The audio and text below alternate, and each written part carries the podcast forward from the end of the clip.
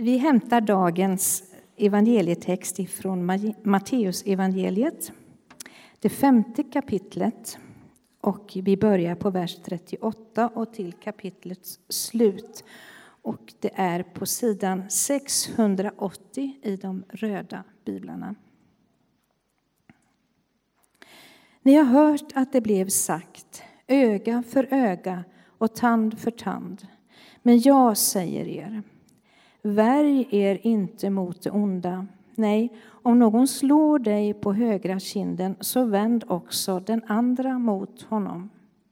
Om någon vill processa med dig för att få din skjorta, så ge honom din mantel också.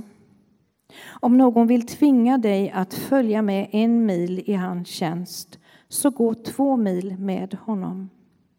Ge åt den som ber dig och vänd inte ryggen åt den som vill låna av dig.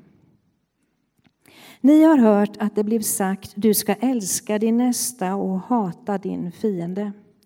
Men jag säger er, älska era fiender och be för dem som förföljer er. Då blir ni er himmelske faders söner.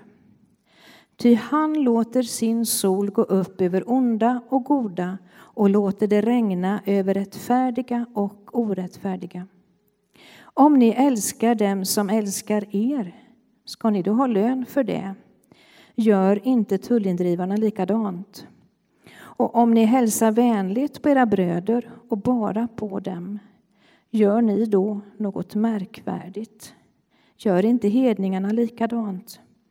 Var fullkomliga, så som er fader i himlen är fullkomlig. Så lyder det heliga evangeliet.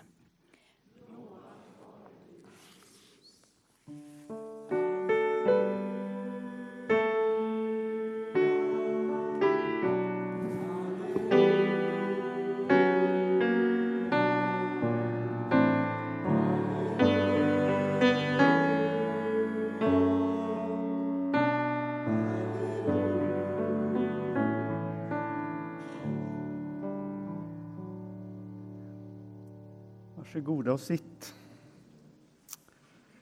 Herre, nu ber vi att du ska stilla alla surriga tankar och hjälpa oss att koncentrera oss och ta emot det som du har i ditt ord. Vi ber i Jesu namn. Amen. Ja, Caroline, du är ju inne på det att det, det är ju förundligt att medmänniskan som är temat i kyrkåret bara landar på valdagen. Det är ju, och det är ju speciellt roligt då att få vara en predikant som bara plötsligt är den av pastorerna som får, får den härliga kopplingen. Det kunde ju varit Caroline. Gud förbjude. Eller det kunde ha varit Daniel. Men nu, nu har det fallit sig så att jag får lov att predika över detta och det är jag glad över. Jag ska tala om medmänniskan idag, den här valdagen 2022. Och jag har ju hört eh, sådär när man pratar med folk att det har inte varit ett helt enkelt, enkelt val. Det inte, har inte varit så där tvärenkelt att bestämma vad man ska rösta på. Det är nästan en känsla av att det kanske är mer komplicerat eh, nu med alla de aspekterna man ska ta hänsyn till.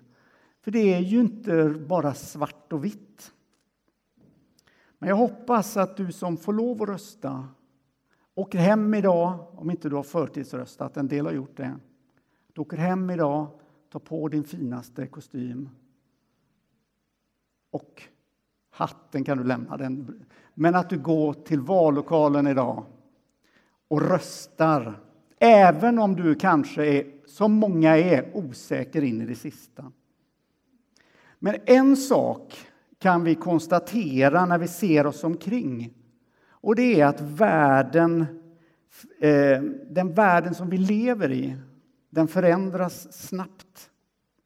Kanske trodde vi i vår enfald att vi som lilla Sverige skulle kunna vara immuna mot åsikter, mot rörelser och nya attityder som gror ute i det globala, ute i världen. Men det har inte riktigt blivit så. Även vårt samhälle har förändrats. Och det har blivit, enligt min personliga uppfattning, svårare för våra medmänniskor. Jag läste den amerikansk-polska journalisten Anne Applebaums bok Demokratins skymning där hon målar upp de här små skeendena i land efter land i västvärlden som glider lite bort ifrån demokratiska värderingar till mer auktoritärt, mer populistiskt och också mer nationalistiskt tänkande. Och Anne Applebaum menar att den här processen den sker i små, små steg över tid. Så när jag läste den här boken så drabbade den mig. Och, och ni vet, som en del böcker gör. Och jag började reflektera över att demokratin till exempel inte är en helt självklar form av socialt sam samlevnad på något sätt. Utan att det är någonting som man måste reflektera över och kanske erövra generation på generation. Framför allt så får vi inte vara aningslösa. För när demokrati fungerar som bäst så har den människans frihet i centrum. Den skapar rymd för oss att tycka det vi vill, säga det högt och skriva det om det är det vi vill. Då delar vi inte in människor i grupper eller segregerar samhället så att några blir utanför och andra innanför. Alla har samma rättigheter. Och I episteltexten idag så ska man ju inte lösrycka saker ur bibeltexten, men jag gör det. Där står det, när Paulus skriver en liten mening i episteltexten, när han säger så här. Kärleken vållar inte din nästa något ont. Och det här är ju inte bara en vacker tanke, det här med rättigheter och det här med att, att se sin nästa, utan det är ju viktigt att det syns i den praktiska handlingen. Om det är så att vi tycker att allas lika rättigheter är viktigt, men sen så ser vi inga spår av det i sättet som vi lever, när vi verkligen synar oss själva, då är det ju egentligen bara ett fluffigt prat. Samma sak med politiker som talar med vackra ord men inte gör det som krävs. Eller som vi sjunger i sången om modet här i början, att det krävs också mod att ta steg. Då blir ju det också bara fluff. Och är vi inte ganska ointresserade av fluff? Fluff är väldigt obibliskt, faktiskt. I Matteus 5 så visar Jesus på en syn på medmänniskan. En syn som absolut inte delar upp människor i ett vi och dem utan som menar att vi till och med ska älska våra fiender. Jesus säger, ni har hört att det blev sagt att du ska älska din nästa och hata din fiende. Men då ska man veta det att det gamla testamentets tänkande som Jesus på något sätt talar rakt in i, det var din nästa. Det var den grupp som du tillhörde, familjen, släkten kanske, någon vän som stod dig nära, ditt nära sammanhang. De som du hörde ihop med. Alla utanför det var alltså eh, fiender. Och, det, och om, man, om man skruvar ner eh, styrkan i det ordet lite grann och ta ner det några snäpp så eh, det var ju inte så att, att det judiska folket eh, inte behandlade andra ändå med någon slags grundrespekt. Det var ju inte så, men, det, men, men så var tänkandet. Så när Jesus kommer så bryter han med de här gammaltestamentliga rötterna och han liksom drar upp det med rötterna och kommer med någonting alltså, väldigt annorlunda. Han säger älska era fiender och bed för dem som förföljer er.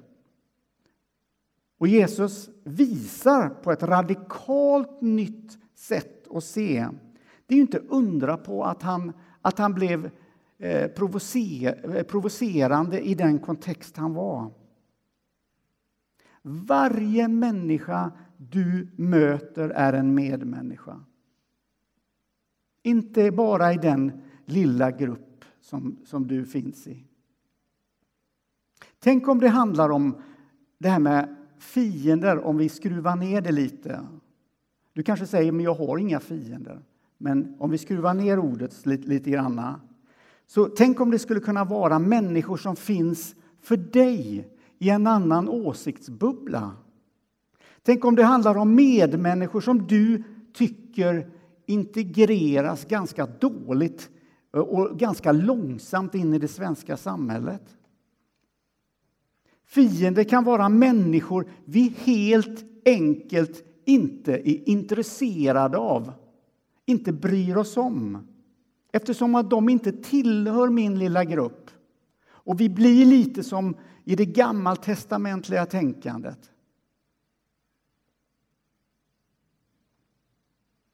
Jag vet att Jesus är jobbig. Och, och, och, och, när man läser de här texterna, det är ju ändå tufft.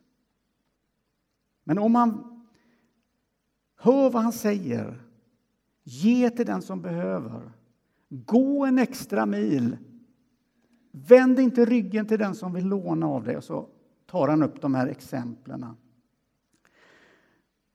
Och om man verkligen lyssnar och tar Jesu undervisning till sitt hjärta alltså inte bara hör med sina öron, om det får sjunka in, då kommer man att av den helige Ande ledas in i sam sammanhang som har till syfte att öka andra människors jämlikhet och frihet. Kärleken drar så att säga alltid ihop det som har splittrats.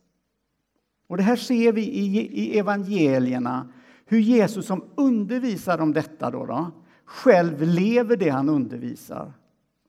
Han lyfter människor som av olika anledningar har hamnat någonstans i utkanten av samhället, i marginalen med mindre möjligheter än andra människor har. Och så värderar han upp dem. Så upprättar han dem. Och så drar han in dem i gemenskapen. Det gör han med Maria Magdalena. Det gör han med Sackeus. Det gör han med, kvinnan vid Sykars brunn. Det gör han med de tio spetälska som Jesus helade och som sen blev en del av samhällets gemenskap igen. Och det här är också kyrkans uppgift, att finnas i det marginaliserade. Om vi säger att vi vill följa Jesus men aldrig kommer i kontakt med marginalen där de som inte passar in rör sig så bör vi stanna upp och fundera lite över vad vår kallelse är för någonting. Har vi uppfattat vårt uppdrag rätt? För det är väl inte så att vi har blivit marinerade i den här eh, rådande tidsandan och att vi på något passivt sätt godtar att klyftorna mellan folk är som de är. Jag vet, evangeliet är utmanande. Därför att den som lyssnar till Bibelns texter med öppet hjärta lätt hamnar i opposition med tidsandan.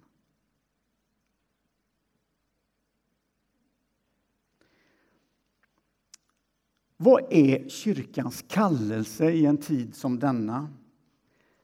Hur ska hon hitta sin mening i ett isärkastat samhälle med attityder som har blivit hårdare? Tänk om kyrkans kallelse i vår tid är att vara en kunnig kyrka. En kyrka som inte faller för frestelsen att dra allt för snabba slutsatser. Inte låta sig präglas av samtidens förenklingar. En kyrka som vågar hävda komplexiteten och som sätter sin ära i att vara både klok, påläst och beredd att kavla upp armarna. En annan bok som eh, påverkade mig mycket när jag läste så är det idéhistorikern Sverker Sjölins bok Eh, till bildningens försvar. Om betydelsen av det han kallar om att veta tillsammans. Och I hela den boken så talar han om vikten av att värna bildningen i samhället därför att den har betydelse. Bildningen har betydelse för demokratin. Bildningen har betydelse för migrationen. Bildningen har betydelse för klimatfrågan och så vidare och så vidare. Så Sverker Sörlin menar att bildningen är helt nödvändig i ett samhälle där mångfald och komplexitet har förvandlats till enkelhet och entydighet. Tänk om kyrkan i vår tid har en särskild kallelse att liksom bygga upp en, en, en bank av bildning som en slags motståndsrörelse. Så att vi kan få vara en kunnig, insatt och klok röst i vårt samhälle. Tänk om vi vågade färgas mer av Jesu undervisning och mindre av Eh, tidsandans liksom inskränkthet. För samhällets skull, för medmänniskans skull.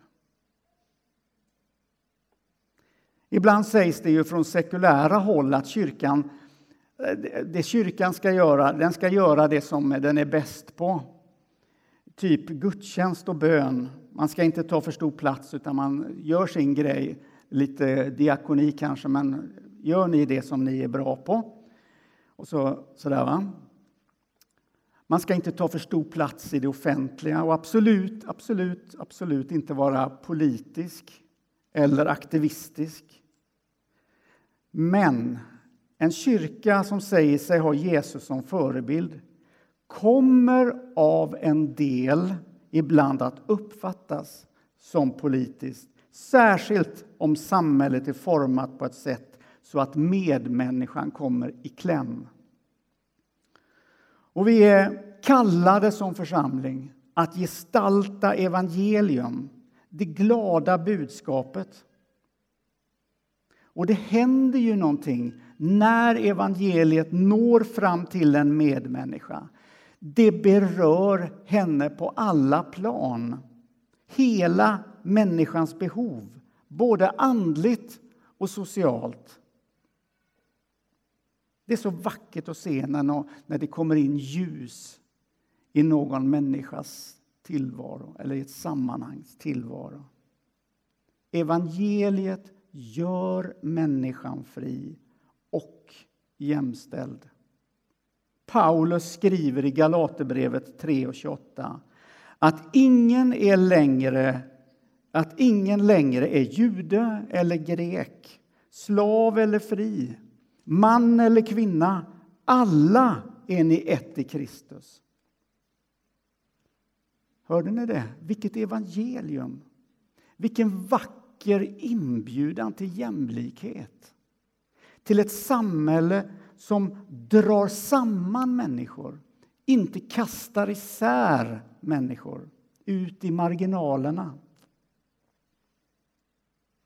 Igår så dök det upp några meningar på Instagram från Karin Wiborn som är kyrkoledare i Ekumeniakyrkan.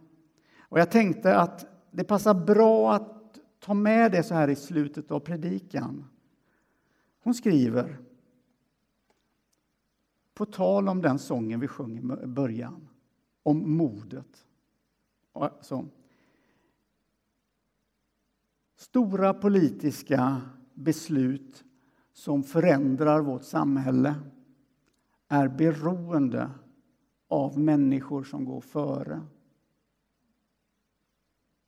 Stora politiska beslut som förändrar vårt samhälle är beroende av människor som går före.